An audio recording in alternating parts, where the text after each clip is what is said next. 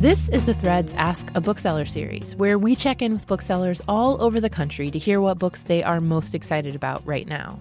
I'm Tracy Mumford, a producer for MPR's The Thread, and for this week I talked with Nialle Sylvan from the Haunted Bookshop in Iowa City, Iowa. Nialle recommends Rivers Solomon's novel An Unkindness of Ghosts. It takes place after the destruction of Earth on a spaceship where slavery is brutally enforced, and Nialle likens the novel to works from some of the biggest names in literature. Can Octavia Butler get any darker? Yes.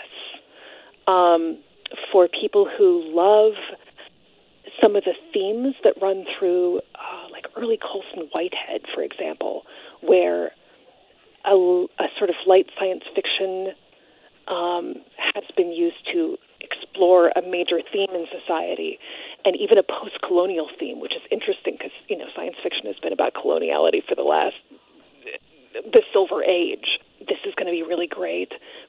Aster is an orphan and has grown up with the mentorship of a medical professional who is also this sort of fluid character um, moving between ranks of society.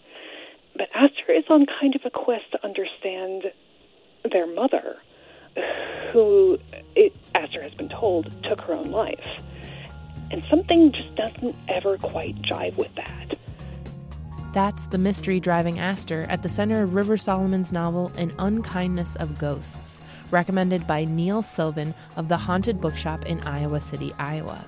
For more about this book and other great reads, go to mprnews.org/thread.